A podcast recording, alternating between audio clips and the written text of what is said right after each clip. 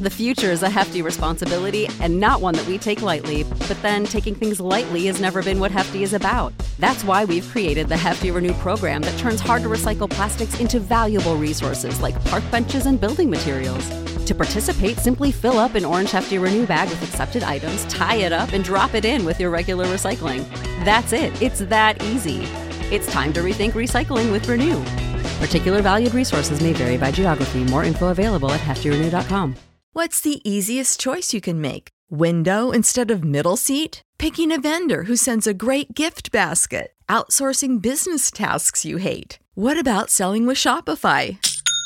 Whether you're selling a little or a lot, Shopify helps you do your thing, however you cha-ching. Shopify is the global commerce platform that helps you sell at every stage of your business. From the launch your online shop stage to the first real life store stage, all the way to the did we just hit a million orders stage? Shopify's there to help you grow. Whether you're selling scented soap or offering outdoor outfits, Shopify helps you sell. Wherever and whatever you're selling, Shopify's got you covered. Sign up for a $1 per month trial period at shopify.com slash try. Go to shopify.com slash try now to grow your business, no matter what stage you're in. Shopify.com slash try.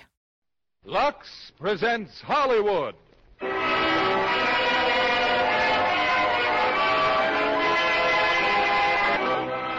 Lever Brothers Company, the makers of Lux Flakes, bring you the Lux Radio Theater, starring Paul Douglas and Linda Darnell in Letter to Three Wives. Ladies and gentlemen, your producer, Mr. William Keeley.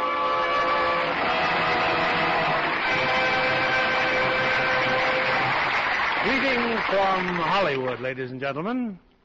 As a motion picture director, I know the first requirement of a good picture is a good story. So when Letter to Three Wives received the Screenwriters Guild Award for the best written comedy of 1949, it was obvious that Joseph Mankiewicz had turned out an unusually clever screenplay for the 20th Century Fox hit. It concerns a letter written by a small town siren to three wives and how that letter threatens their security and happiness. Tonight we have Linda Darnell in her original role and co-starring with her, also from the original cast, is Paul Douglas, who achieved enormous success on Broadway before he brought his refreshingly different talent to the screen. We know you're welcome, Letter to Three Wives, just as we have welcomed letters from thousands of wives about Lux Flakes. We're very grateful for these letters because they tell us exactly why you like our product. And with Lux Flakes, that isn't hard, is it? The curtain rises on Sol Siegel's production, Letter to Three Wives, starring Paul Douglas as Porter and Linda Darnell as LeMay.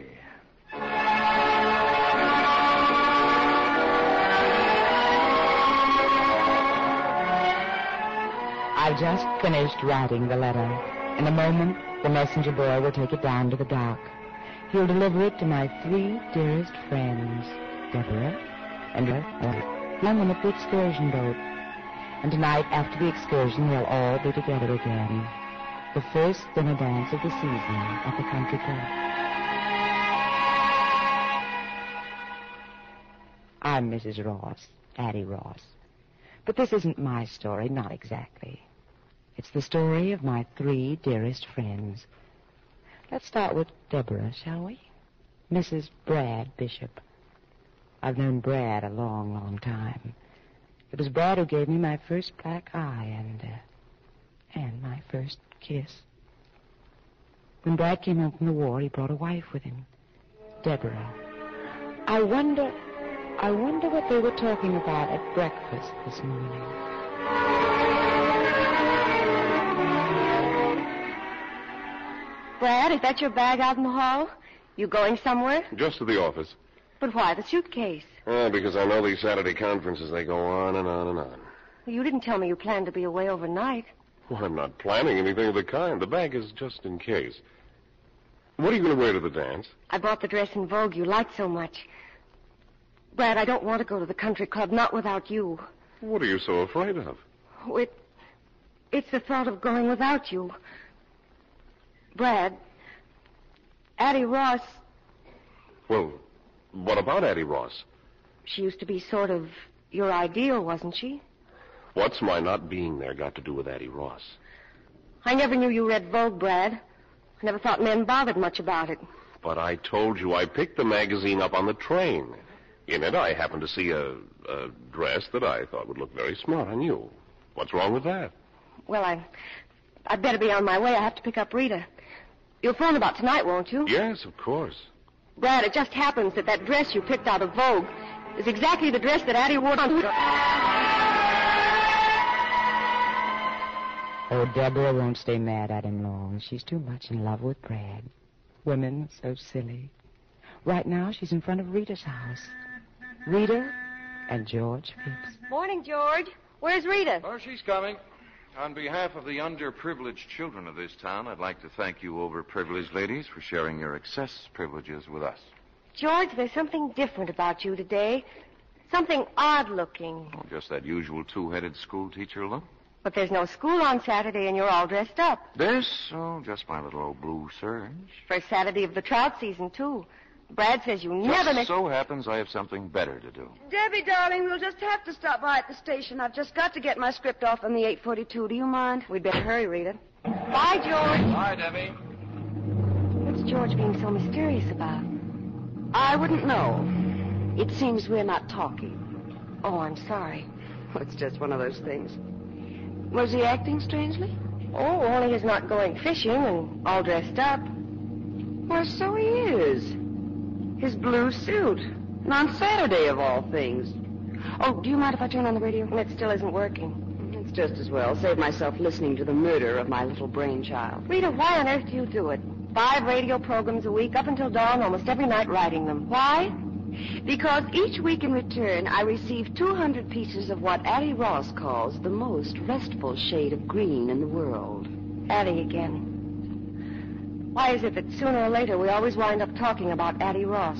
I wonder if she knows how much we do talk about her, and what we say, and how we feel about her.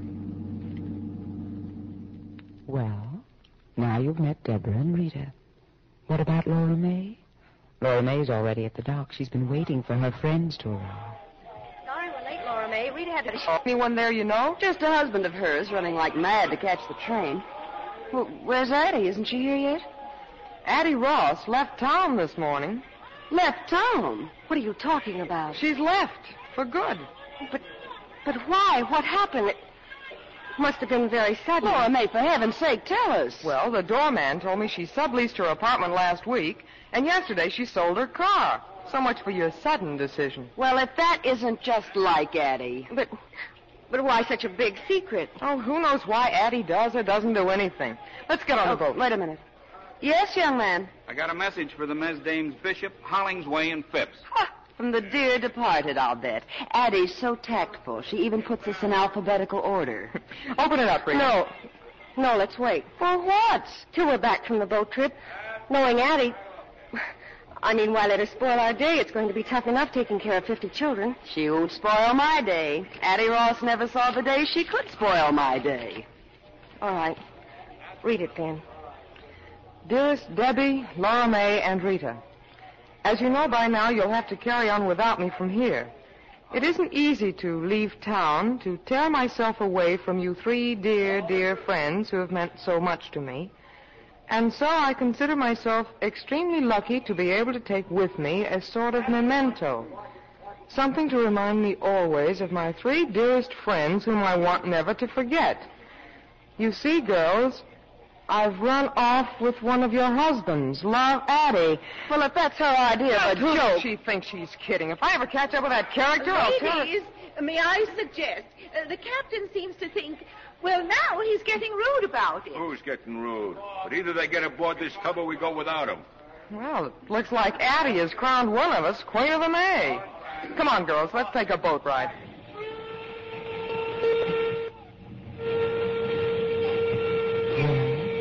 Nothing to do now except entertain the kids and have a nice, relaxing boat trip. Girls, what are you looking so serious about? But it couldn't be your husband, Deborah, or yours, Laura May. And certainly not yours, Rita. Oh, but it must be one of them, mustn't it?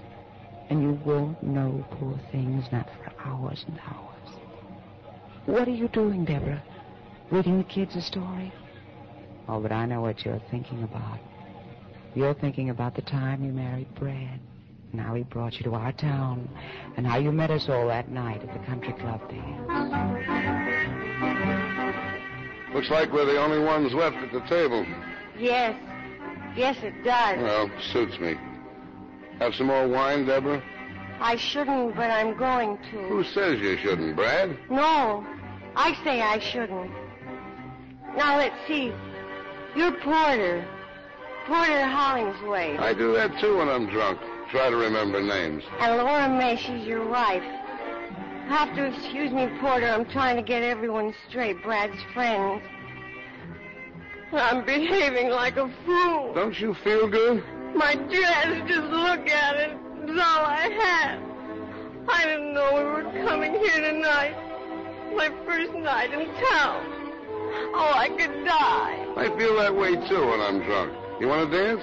I wanted Brad to be proud of me. Me, um, I'm not much at dancing. Makes me nervous. Why didn't I stay home? Can't do a thing well, leave it alone, I always say, especially the rumba. Gotta have Spanish blood or something, like Laura May. My wife comes from an old Spanish family named Finney.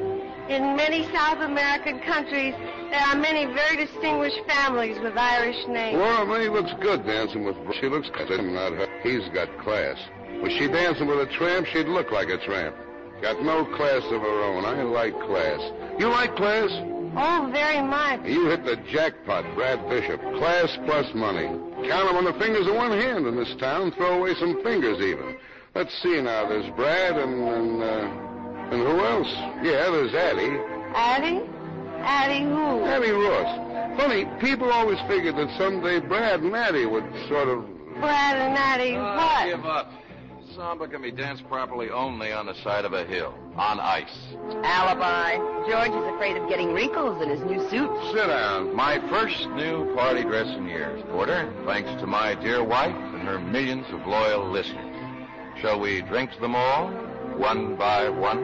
Uh, Deborah, how about some coffee, dear? Black coffee. Thank you, Rita. Thank you very much. I think your new tuxedo has class, George. Class. We thank you. Funny thing for a wife to give her husband a tuxedo. An even funnier thing for a husband to give his wife.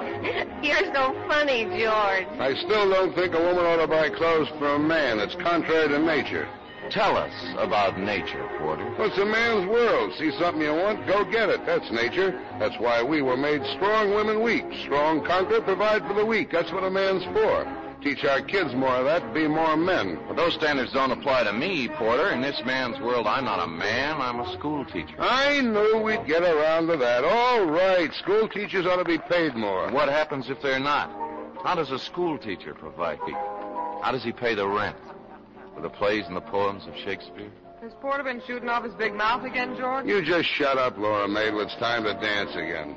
You never know what he'll come up with when he starts knocking on that brandy bottle. You shut up. You just shut up. Oh, I told you this would be fun, Deborah. We're old pals. But just be happy family. Champagne, Mr. Bishop. Shall I serve it, sir? Well, this is an occasion. With the compliments of Mrs. Addie Ross, sir. Addie Ross. Porter, you were saying something before about Brad and her. Uh, where is Mrs. Ross, waiter? I don't believe she has arrived yet, sir. That's Addie for you. Always the right thing at the right time. And who. Who is Mr. Ross? Mr. Ross took a powder about five years ago. No such thing. She gave him the heave ho. He went out for a paper one night and never came back. Porter was.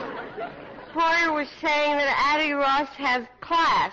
And he knows class, like I know navigation. Actually, what Addie has is taste. I can buy taste. Addie's got class. Taste and discrimination. Women usually get them out of magazines, but they're part of Addie's natural equipment. Also, fog lights, white side walls, and a heater. Isn't it fun, Deborah, when the boys all agree on Addie Ross and George Washington, nobody else? They're playing a waltz, Deborah. Come on, let's show 'em a flash of old Vienna. Brad, please. If you don't mind. Before the floor gets crowded. You're sure you want me to dance? Of course I'm sure. You know, something tells me this is going to be quite a waltz. at the dance just as Deborah tripped over the seam of her dress and went sprawling. Or maybe it was that last glass of wine that tripped her. Anyway, it made quite a scene. Ruined my entrance completely. Deborah, darling, what on earth's the matter with Let you? her alone, Brad. Come on, honey. You just come with me.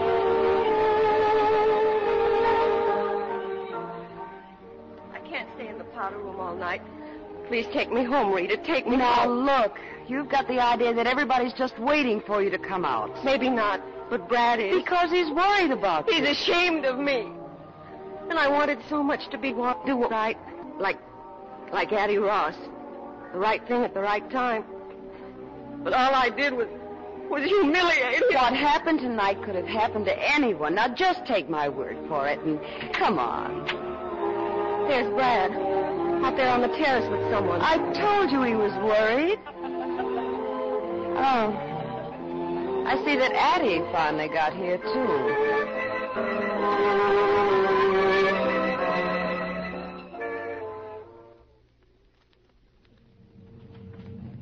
That was a long time ago, wasn't it, Deborah? That's when you first heard about me. And a little seed of suspicion took root. That's why you dread ever going home today. My letter. You're so sure it is Brad, aren't you? Who knows? Maybe you're right, darling. Maybe it is.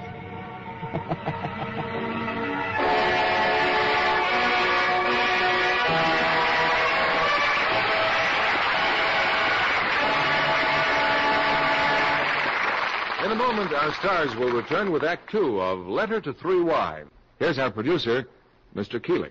Act two of Letter to Three Wives, starring Linda Darnell as Laura May and Paul Douglas as Porter.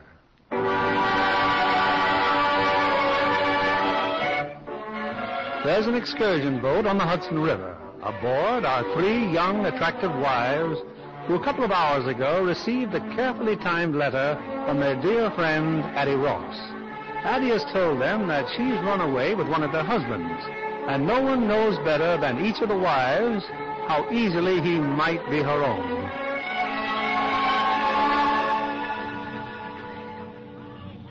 What's the matter, Debbie? The kids are down. Oh, I, I just took a minute to, to enjoy the view. Well, I think I've got the answer. Laura May. She's kept herself as busy as a bird dog ever since we got on this boat. If you're busy, you don't have time to think, do you? Depends what you think about. For instance, why your husband should suddenly decide to go to New York on a Saturday morning? Because Brad said. Brad? I'm talking about her husband. I saw Porter at the station when I mailed my script. He nearly knocked me down. Why should you think I meant Brad?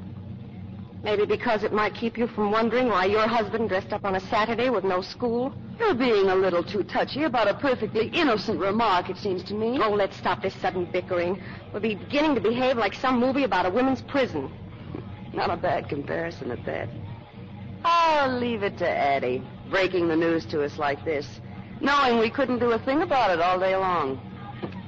Well, dear, enjoy the view. Addie's gone off with Porter, that's all. Maybe Brad, but I don't think so. It's Porter. Only. Only why didn't George go fishing today? And his blue suit. Why his blue suit?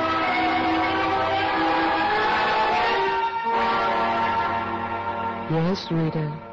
Why? Oh, but I don't have to tell you. You know you're to blame, don't you? You know how George feels about teaching school. You also know how he feels about your trying to earn money writing those radio scripts. Do you remember, Rita, the time you insisted upon having those radio people come to dinner? Mr. and Mrs. Manley. Remember, dear? Now, listen to me, Sadie. They're very important people, so let's get a couple of things straight. First, when you announce dinner. I know, I know. I ain't supposed to say soup's on. Okay, dinner is served. All the fancy people from the city are gonna eat here. They happen to be in charge of a great many radio programs, including the one I write.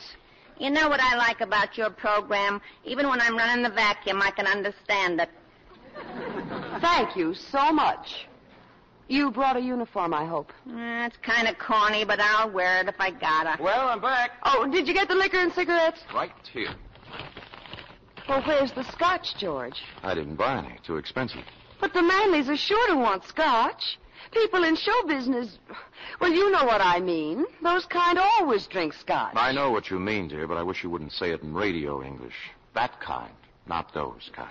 There are men who say those kind who earn a hundred thousand dollars a year. There are men who say stick 'em up who earn even more. I don't expect to do either. Nor are you expected to pay for the scotch. You're quite right. It's funny how it slips my mind now and then. Oh, don't be silly, darling. Rita, isn't all this a little pretentious? All right, so I'm out to impress the boss. What do I get for that? Thirty years? I'm sorry. I'll call up the liquor store. They can send over some scotch, all right?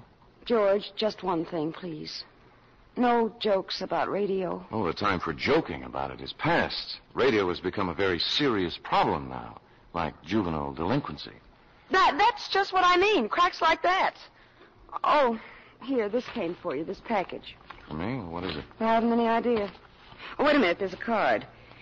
For George on on his birthday. If music be the fruit of love, play on. Addie. Addie Ross. Rita, look. Beethoven's string quartet. George, your birthday. And I forgot all about it. Well, don't worry about it, darling. I'm not much for birthdays. Oh, but you are. You're very much for birthday. Well, this time you had a lot on your mind. Even so. George. What a memory Addie's got. Almost a year since we talked about Beethoven. Leave it to Addie. When the company came, the Manleys and Porter and Laura May, George was playing the record album I'd sent him.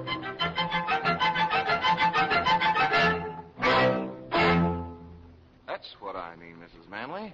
Sometimes I just don't think we appreciate the miracle of the phonograph. Uh, what kind of set is that? That radio phonograph? Well, this, Mrs. Manley, is just something one of my students put together for me. Hmm, well, if I were you, I'd stick to the established trademarks. A Puritone, say, or, or a Sonabel. Puritone. Uh, yes, or a sonobel. Well, I thought it sounded all right, Mr. Manley.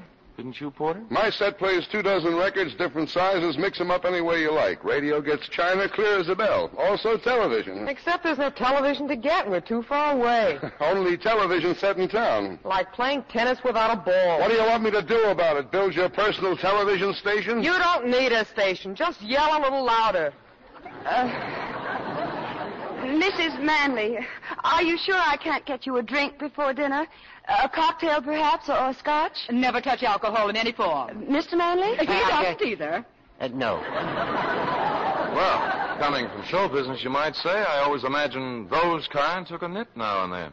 How about you, Porter? Yeah. Uh, you know, Mrs. Manley, Mr. Hollingsway here has a chain of seven department stores all over the state. I know all about it. Oh, yours is too big a light to be hid under a bushel, Mr. Hollingsway. George, would you give me a small bromo seltzer, please? You're a potential giant, sir. Not too small, George. I'm uh, doing all right. I said a potential giant. Potential, yes.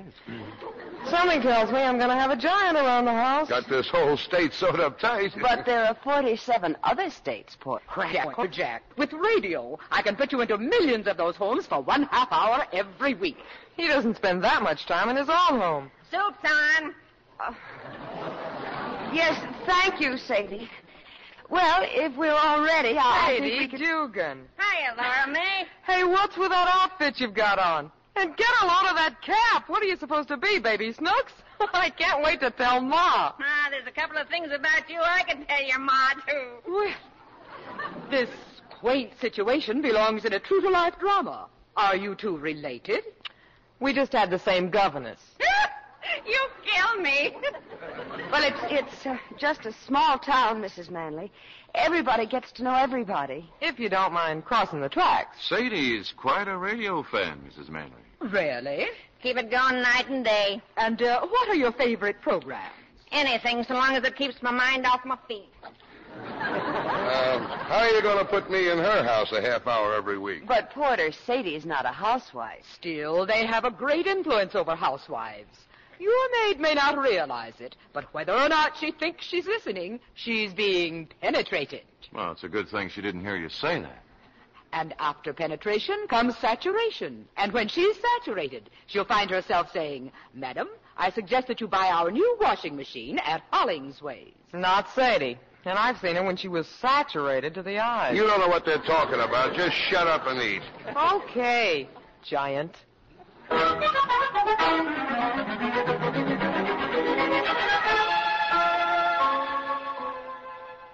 Well, Rita, it was quite an evening. I've never seen you in better form, George. Never. They asked my opinion of their radio programs. I said I'd rather not discuss the subject. They wouldn't let me alone. But i- it would have been so simple, something noncommittal. Well, certainly she doesn't blame you for what I said. And you're not too badly about it. And you had to correct her on even that. Bad, Mrs. Manley, not badly. Oh, Georgia, I had told Mrs. Manley so much about you. One of the editors is leaving their agency. There's a job open, $175 a week. And I told her, You told Mrs. Manley I might be interested in working for her. now, George, please, listen to me. Come here. Come here. Sit down for a minute. Look, Rita, let's put aside my personal likes and dislikes. They're not important. I'm willing to admit that to a majority of my fellow citizens, I'm a slightly comic figure, an educated man. Well, nobody's asking you not to be. Think of the good you could do. Maybe raise the standard. And what's even worse than being an intellectual, I'm a school teacher. School teachers are not only comic, they're often cold and hungry in this richest land on earth. And thousands are quitting every year to take jobs that pay them a decent living. That is unhappily true. Then why not you? Because I can't think of myself doing anything else. What would happen, do you think, if we all quit? Who'd teach the kids? Who'd open their minds and hearts to the real glories of the human spirit, past and present? Who'd help them along to the future? And at that, I've been luckier than most. Even without what you earn, I've managed to keep our heads above water. It's quite a strain over a period of time with the water lapping at your chin. That's where you've been a great help. I'll admit it has upset my male ego from time to time. And your overdeveloped sense of taste and discrimination, which is apparently equaled only by that of Addie Ross. Let's try to keep Addie out. I am fed up with taste and discrimination. I'm fed up with your contempt for me and everything I try to do. You're talking nonsense. Oh, everything I say is nonsense. It's all this work. You're overtired. You do too much. And what do you suggest I stop doing? My moronic radio scripts, which pay most of your bills? Now, calm down. And what do I go back to? Washing, scrubbing, ironing, and a life of taste and discrimination? I'm fed up with Addie Ross. What's it all about, really? If music be the food of love, play on. Give me excess of it. Serve up at me sick, so die. From Twelfth Night by Mr. Shakespeare, which Addie and I played in high school. I thought it was a very clever note. And there was more to it than a childhood memory. Yes, there was. But we won't go into that. Right now, we're going to get a few things straightened out once and for all. Sit down. Yes, Professor. Sit down.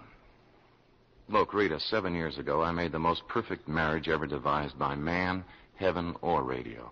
My wife was an independent, understanding woman. We thought the same thing about everything, from baseball to Beethoven. In those seven years, I was never contemptuous of you. I was proud.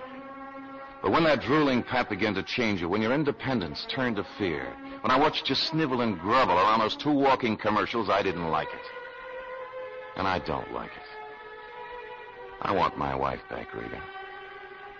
I want my wife again.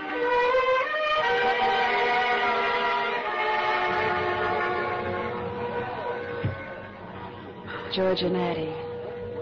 It must be George. Why didn't he go fishing? And his blue suit. Why the blue Hey, suit? Rita. Rita, Debbie wants you. The kids want to play some games. Hmm? Oh. hmm. Incidentally, Laura May, did you know Porter was at the station this morning? Look, honey, why don't I just tell you what you want to know? I don't know whether Porter ran off with Addie or not, but get this.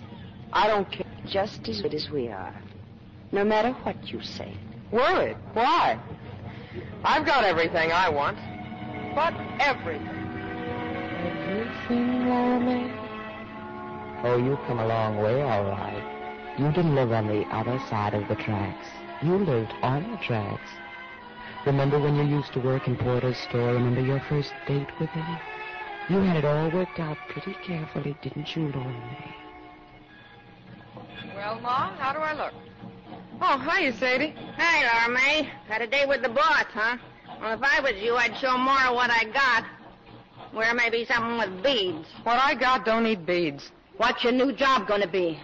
Something secret like a spy? Something you can't talk about in the office? All right, sir. I'm going to disgrace the fair name of Finney. Wait till it snows, Mom. Throw me out in the street. To think that a daughter How of many mine... payments are you behind on that icebox? Not for all the ice boxes in the world.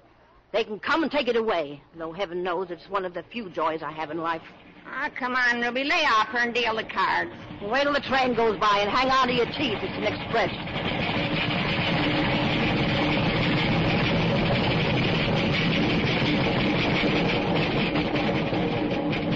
They're not going to take away your icebox, and I know exactly what I'm doing. Just remember you're my daughter and a decent girl. It's him. Uh, I guess so. you got everything? Uh, where's your purse? Right there. Oh, he's out in front. Got a car block long. Well, what are you waiting for? Relax. He just blew his horn again. It ain't Gabriel, so relax. Laura May, what are you waiting for? That's what I was waiting for. The doorbell. Anybody wants me can come in and get me. This ain't a drive-in. Well, I never. Oh, good evening, Mr. Hollingsway. Good evening. Hiya. Huh? Oh, I see, Miss Dugan. I just didn't know my last name was Dugan. But I, I don't believe you know my mother, Mrs. Finney. Mother, this is Mr. Hollingsway. Pleased to meet you, I'm sure. How do you do? Uh, won't you sit down? Well, I've got a table reserved for half past seven. Yes, you are late, aren't you? Uh, I won't be a minute. Just get my bag. But your bag's It's a cold night out, ain't it? Not bad.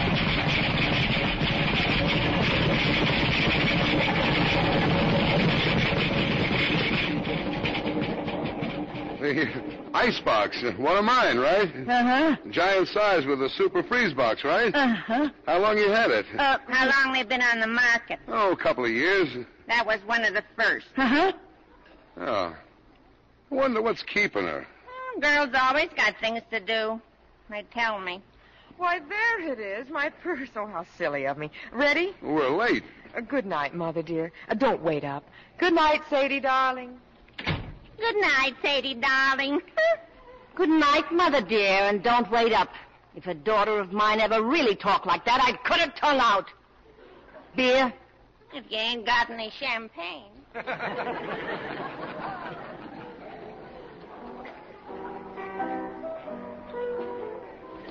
My, but this is a nice place, Mr. Hollingsway. I come here all the time. With other young ladies you want to talk to about new duties at the store? Let's not talk business.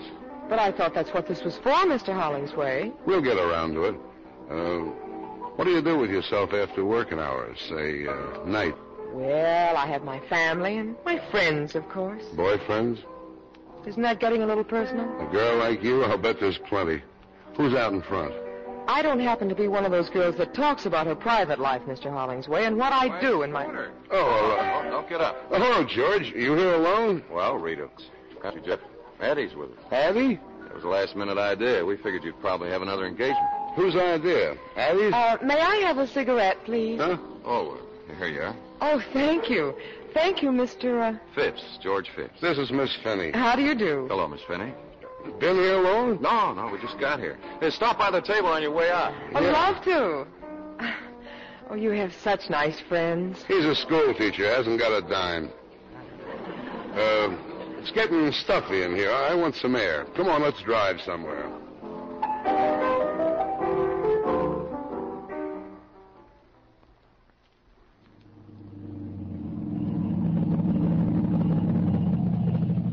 You're smoking.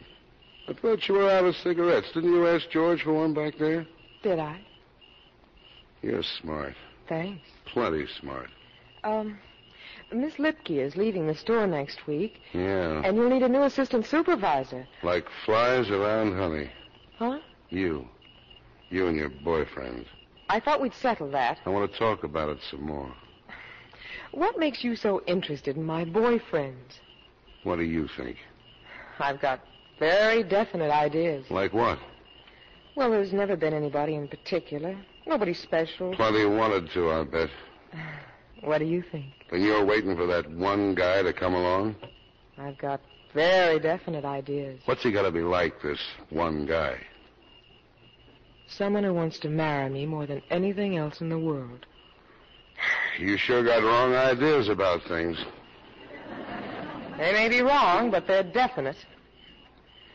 Well, tomorrow's another working day. Shall we go? Yeah, let's go.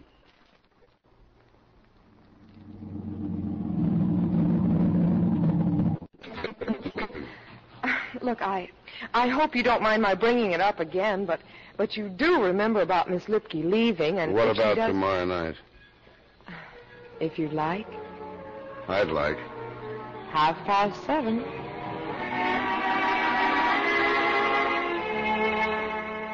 Laura May. You're quite a girl, Laura May. You were right, Ma. I didn't have to worry about you.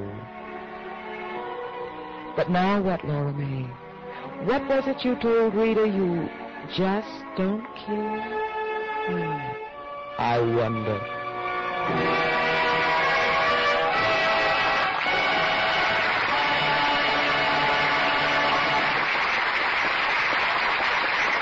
We pause now for station identification.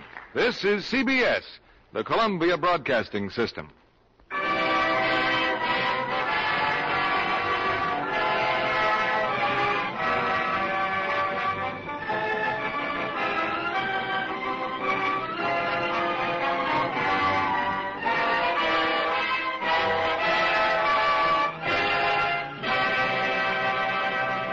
Our play, Letter to Three Wives, will continue in a moment.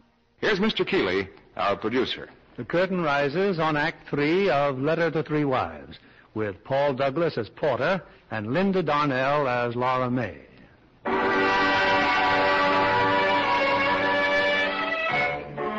For Deborah, Rita, and Laura May, they're live. The excursion boat is still far from home, and it'll be hours yet before one of them knows the awful truth.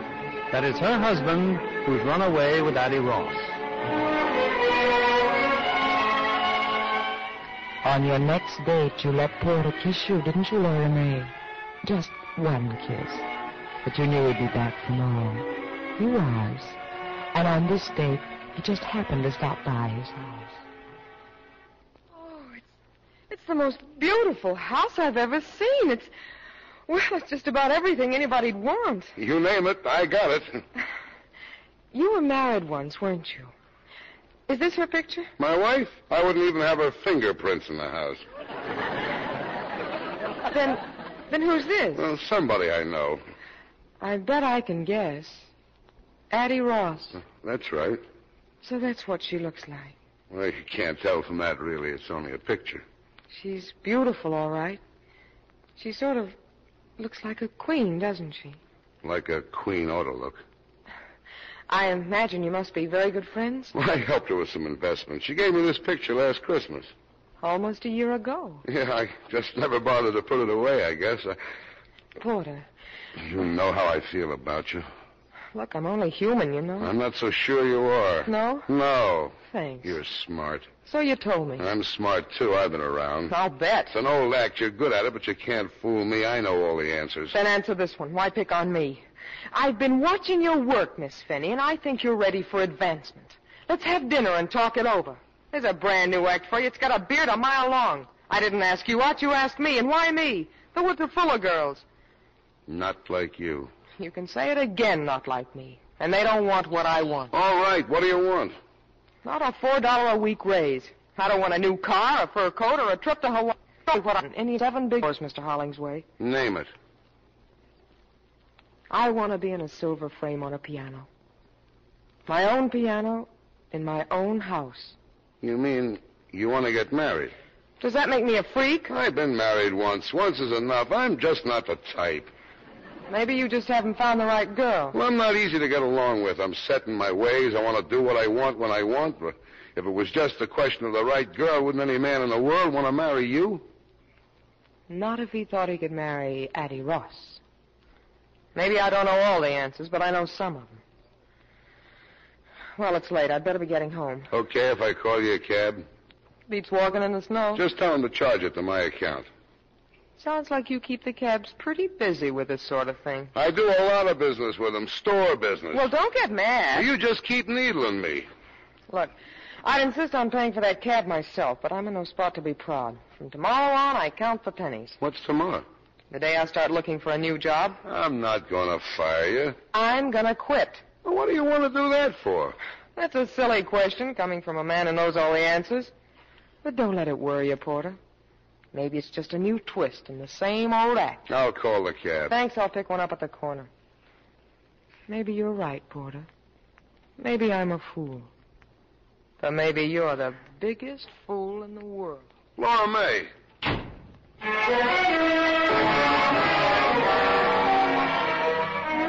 Before you knew it, it was New Year's Eve. Your first New Year's Eve at home in a long, long time. Ma was going to a bingo party, and your sister Babe, naturally, had a date. Where's Sadie tonight, Ma? Isn't she picking you up? Sadie can't go to the bingo party. She's got a job saving up champagne for Mrs. Addie Ross and friends. Guess he'll be there, huh? Porter Hollingsway. Isn't it time you got dressed, Ma? Okay. Oh, it's me. Oh, hiya, Nick. Come on in. Is Babe ready yet? Unless she's beat her brains out with a powder puff. Sit down. Hey, babe. Hey, how come you ain't dressed up? No, but I am. I'm going to a fancy dress ball. Yes, what? A queen. A queen? A queen in a silver frame. I don't get it. I'll go see what's keeping Babe. I'll see who it is, will you, Nick?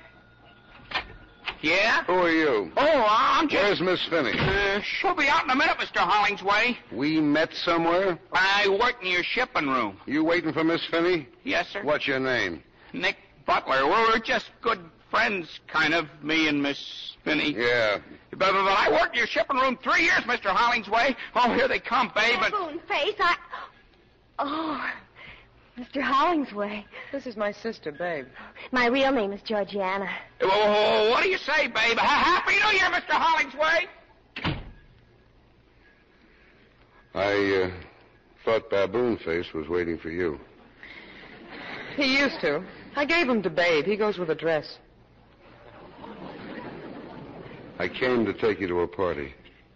Addie Ross's party? Yeah. She must need another waitress.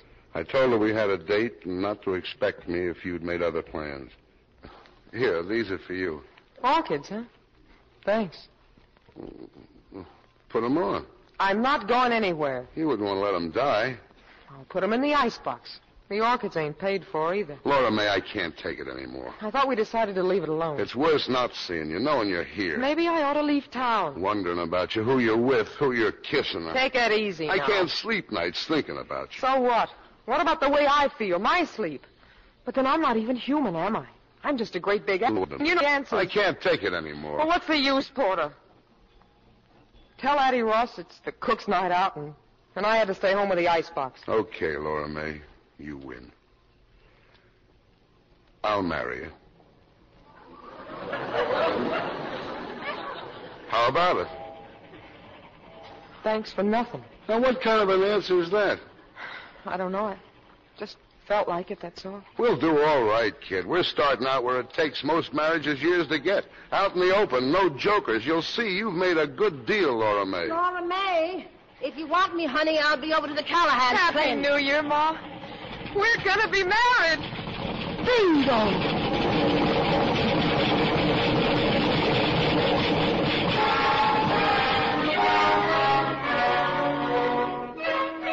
And so they were married. And that's how in time we all became such good friends.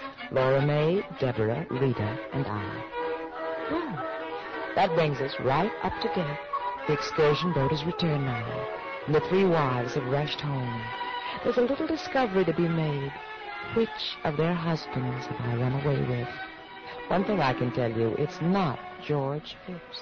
Oh, George, darling.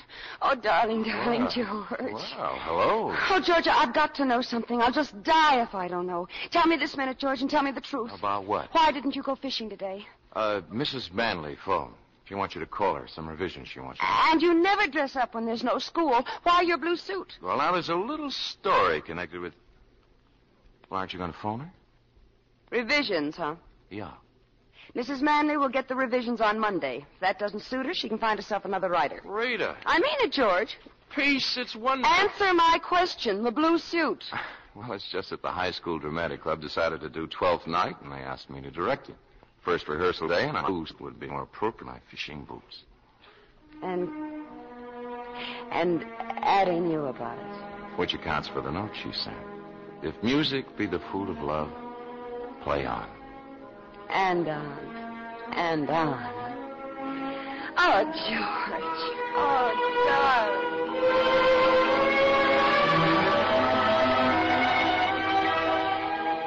Well, that clears up George, doesn't it?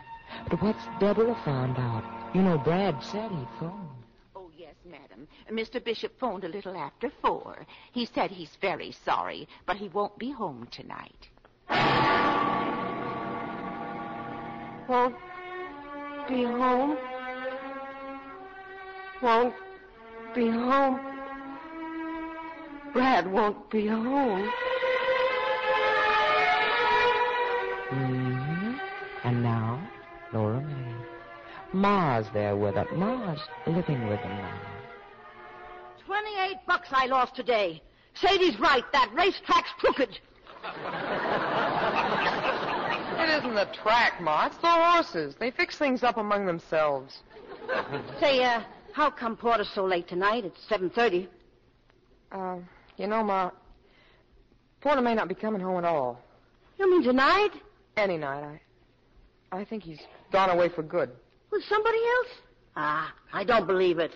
I do. Porter would never leave you for good, and not for another woman. Why not? Because he's in love with you. He's what? You hate me plain crazy in love with you. Are you out of your mind, Ma? I He's... thought I heard soft voices in here.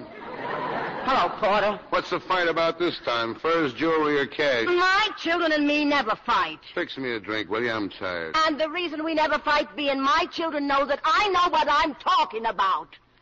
Your father was clear, Sora May, but I learned a lot about men from him. May he rest in peace. Addie Ross left town today, Porter.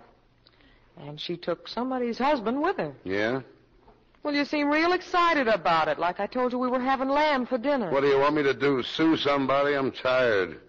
I just figured that maybe you were the lucky boy. Then I must have broke your heart when I walked in here. Funny you should mention my heart. So you figured I ran away with Addie. How'd it feel? You don't have to tell me. I can tell you. You ought to go on information, please. So what? I got mine. That's what you thought to yourself. You ought to get a concession at some carnival. You're a regular mind reader. Three years of playing the good wife. Here's where I cash in. Here comes the payoff. That's what you thought. I've been a good wife. The best your money could buy. Strictly cash and carry. Isn't that what you wanted? Isn't that what you told me? Out in the open, you made a good deal, kid. Did you ever stop to think, Porter, that in over three years, there's one word we've never said to each other, not even in fun? To you, I'm a cash register. You can't love a cash register. And I'm part of your inventory. You can't love that either. I asked you to marry me because I was crazy about you. You didn't even ask me. Did you give me a chance to? All you ever showed me was your price tag. You better get dressed if we're going to the country club. We're meeting the others there at half past eight. I'll be ready when you are. You know, Porter, this is a lot like my very first dance here. You and I, alone at the table. Yeah, but where's Brad? You don't know? Now what? Let's just say he's been detained, Porter. He didn't come home. You sure you don't want to drink? I'm sure. See that guy dancing with Laura May? A bookie. All the barber shops and saloons in town dancing with my wife. But he came over, he asked very politely. She'd dance with anybody. Well, she waited to see if he Object of a pansy. Then you have no right to complain. Oh, I got no complaints. I'm Happy Joe from Kokomo, greatest little wife in the world. Fine home, fine friends, everybody loves Oh, why don't me. you stop acting like a spoiled baby? What are you sore about? You, you're so stupid. No, wait a minute, Debbie. Have you any idea how much Laura May's in love with you? No, how much? So much she's afraid to tell you. Afraid you'd laugh at her. Me? Laugh? She couldn't say it with a straight face, Laura May, in love with me. Well, it's all she can do to wait it out. Wait it out. Yeah, like an annuity till it matures, like a slot machine till it pays off. That's what she's waiting for. The chance to call it off, to collect the end of the line. Fares, please. Oh, tell me about love and Laura May. I- Well, such a fine, relaxed atmosphere. Better take a look under the table, George, see if there's a body hidden. Rita, what was it you called Addie down at the pier? A dear departed? Well, maybe that's who's under the table. Only Oh, it's Brad. I don't understand this conversation at all. How drunk am I? Thank you very much for the dance, Mrs. Hollingsway. Let's do it again sometime. Ah. And thank you, Mr. Hollingsway. Yeah. Well, he seems pleasant enough. Who is he, Laura May? A business associate of my mother's. He's a bookie. Her mother bets with him. Will everyone excuse me, please? I think I'd like to leave. I'll drive you, dear. I'd rather go by myself if you don't mind. What's going on here? Shut up. Will somebody tell me what this is all about? Later, I'll tell you later. Don't you really know Porter? No. Come on, Debbie, let's take No, a I look. want to tell Porter what he doesn't know. I want to say it out loud. Deb, don't be silly. I've tried hard to make believe. The way you do, Porter. But I'm not as much of a man as you are. My husband has run away with Addie Ross. Good night, all. Sit down, Debbie. Porter, please. Sit down for a minute. Let her go, Porter. You keep out of it. Everybody else, too. Uh, Brad didn't run away with Hattie Ross. I did. But how? You, you're here. A man can change his mind, can't he? Porter, you're quite a guy. Yeah. Porter. Now let her alone. Let her go if she wants to. She'd have known in the morning anyway that Brad wasn't the one. She'd have had a tough night. She's just a kid. Clia. Uh, dance with me, George. Just a minute, Rita. Okay, Laura May, you've got it. They all heard me say I ran away with another woman. You can take me for everything you'll ever want.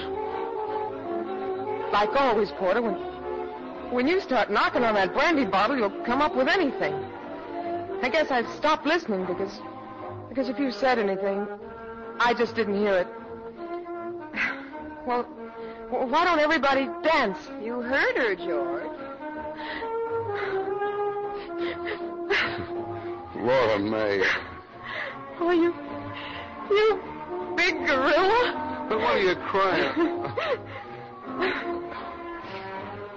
Let's dance? Uh-huh. Good night, everybody.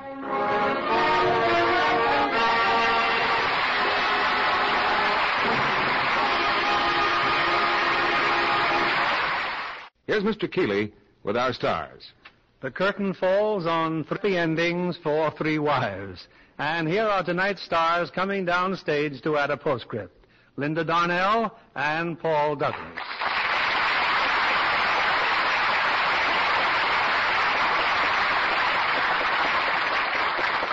I want to congratulate you and the studio. Picture has been nominated for an Academy Award. Well, everyone at 20th Century Fox was very proud, Bill, when Letter to Three Wives and Daryl F. Zanuck's 12 O'Clock High were both among the five pictures nominated. And if there are any awards around for an outstanding comedy team, you and Paul should have them for tonight's performance. Well, thank you, Bill, but I'll take my Lux Flakes if it's all right with you. Yes, sir, those flakes got class, and that's what I like, class.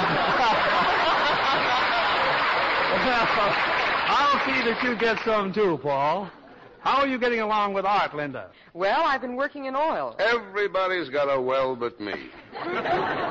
and I've been doing a little sculpting, too. Uh, Paul, incidentally, uh, sometime I'd like to do a head for you. Look, the one I'm wearing isn't much, but I've had it long. I'm attached to it, you know?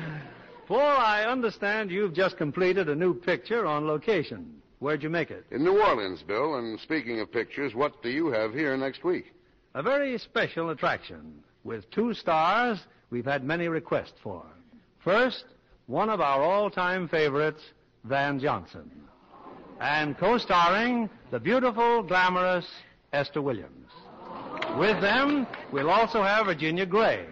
And I know you'll love them all in the gay Metro Golden Mare comedy hit, Easy to Wed. Well, that is something special, Bill. Good night. Good night, all. Good night, and hurry back.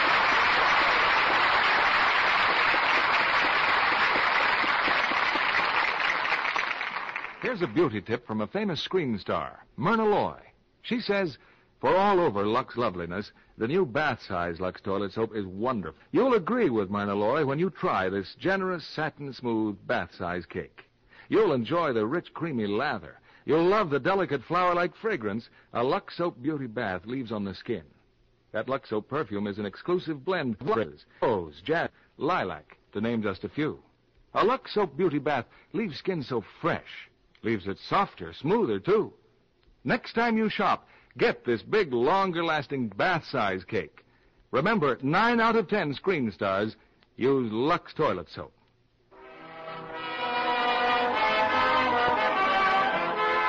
Lever Brothers Company, the makers of Lux Flakes, join me in inviting you to be with us again next Monday evening when the Lux Radio Theater presents Van Johnson and Esther Williams in Easy to Wear with Virginia Gregg. This is William Keeley saying good night to you from Hollywood.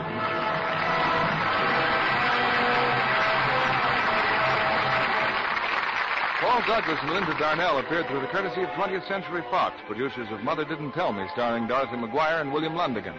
Our play was adapted by S.H. Barnett, and our music was directed by Louis Silvers. This is your announcer, John Milton Kennedy, reminding you to join us again next Monday night to hear Easy to Wed, starring Van Johnson and Esther Williams with Virginia Gray. Stay tuned for My Friend Irma, which follows over these same stations. This is CBS, the Columbia Broadcasting System. Save big on brunch for mom, all in the Kroger app. Get 16 ounce packs of flavorful Angus 90% lean ground sirloin for $4.99 each with a digital coupon. Then buy two get two free on 12 packs of delicious Coca Cola, Pepsi, or 7UP, all with your card. Shop these deals at your local Kroger today or tap the screen now to download the Kroger app to save big today. Kroger, fresh for everyone. Prices and product availability subject to change. Restrictions apply. See site for details.